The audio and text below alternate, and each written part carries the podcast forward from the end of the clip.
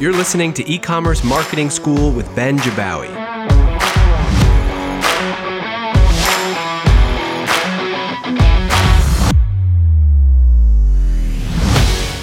Welcome.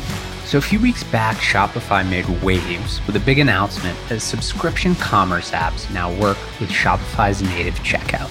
This was a long time coming. Over the years, I've heard from tons of brands at how frustrating it was to manage multiple checkouts one for your one time purchases, another for subscriptions. So, when I first heard the announcement, I immediately thought of my friend Jay Myers. I've ordered subscriptions before. I'm a longtime customer of ButcherBox, which I love, but I've also been really frustrated when I want to buy a single product once, but they only offer subscriptions.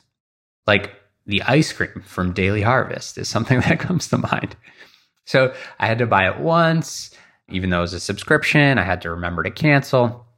Anyways, I'm a founder of a subscription software company myself, so I totally get the business value. But I figured Jay could school me on how and when a brand should consider adding a subscription, how to run one time and subscription side by side, and a few examples of brands who are doing subscription really well. Oh, and if you're not familiar with Jay, he's a co founder at Bold Commerce. Bold helps tons of brands solve for things like subscriptions, custom checkouts, loyalty, and so much more. Check them out at boldcommerce.com. So, Jay, School us on Subscriptions 101 for e commerce stores.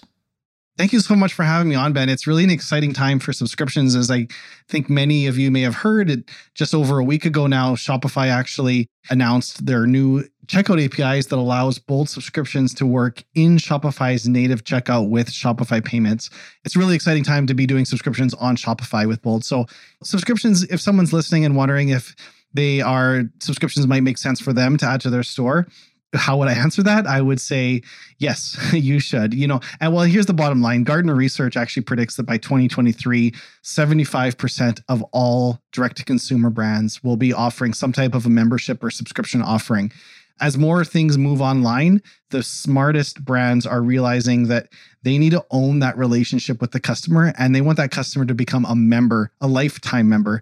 And subscriptions are just such a valuable thing to have on your store because while a as a segment have um, been growing 100% year over year. As a segment of e-commerce e-commerce has been growing around 15% year over year since 2011 but subscriptions has been growing 100% year over year it has outpaced the S&P 500 subscription industries by over 500% and your company is more valuable we're seeing subscription companies now get sold for 8 to 10x their top line annual revenue which for a product company, that's unheard of. Those are valuations you see software companies get. So it's a really exciting time to be in subscriptions. And bottom line is if you're not offering subscriptions, your customers probably are.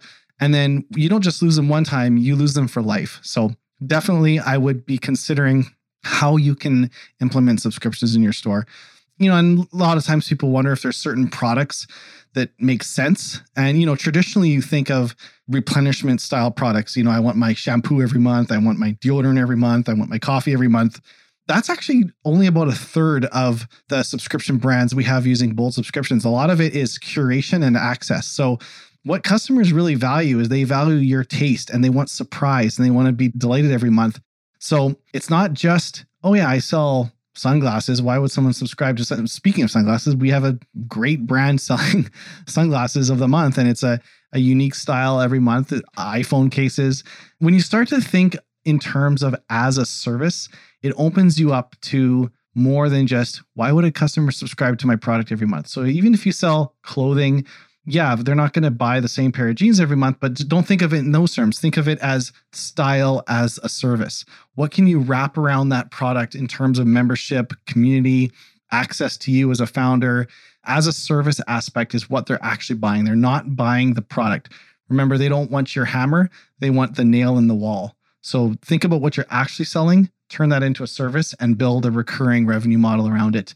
Are there subscriptions that don't make sense? Sure, but very few. I think we're going to be surprised. I would have never thought I would be subscribing to a treadmill or to a like Fender, a guitar company is one of the largest subscription brands in the world and it's a guitar company. So I think we're going to start seeing almost every single company have some membership subscription aspect to it. It can be side by side with one time products too. So, like, you can sell one time products and subscriptions. It can all be in the same order. I always tell subscription brands if they're a subscription first company, put your subscriptions front and center. Make that the default option, put that on the homepage, subscribe, become a member. But definitely, it's not one or the other. You can sell subscriptions and one time products, and they can actually be on the same order, same site, same checkout, everything. So, Ben mentioned to me earlier that he was annoyed when sometimes he wants to buy subscription products but just buy them one time. And sorry, Ben, I think that's actually smart of the brands like the butcher boxes of the world. You know what? You just got to become a member, buddy. That's the whole model is how do you turn customers into members? And you need to start actually, I think, thinking about your customers in terms of members, not customers.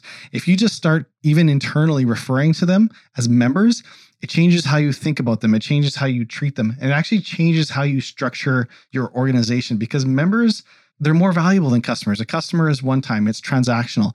A member is a relationship. So, you know, I would encourage everyone today start calling your customers members and you give members more value than you give customers. It's a completely different model and it's evolving in front of us as we speak.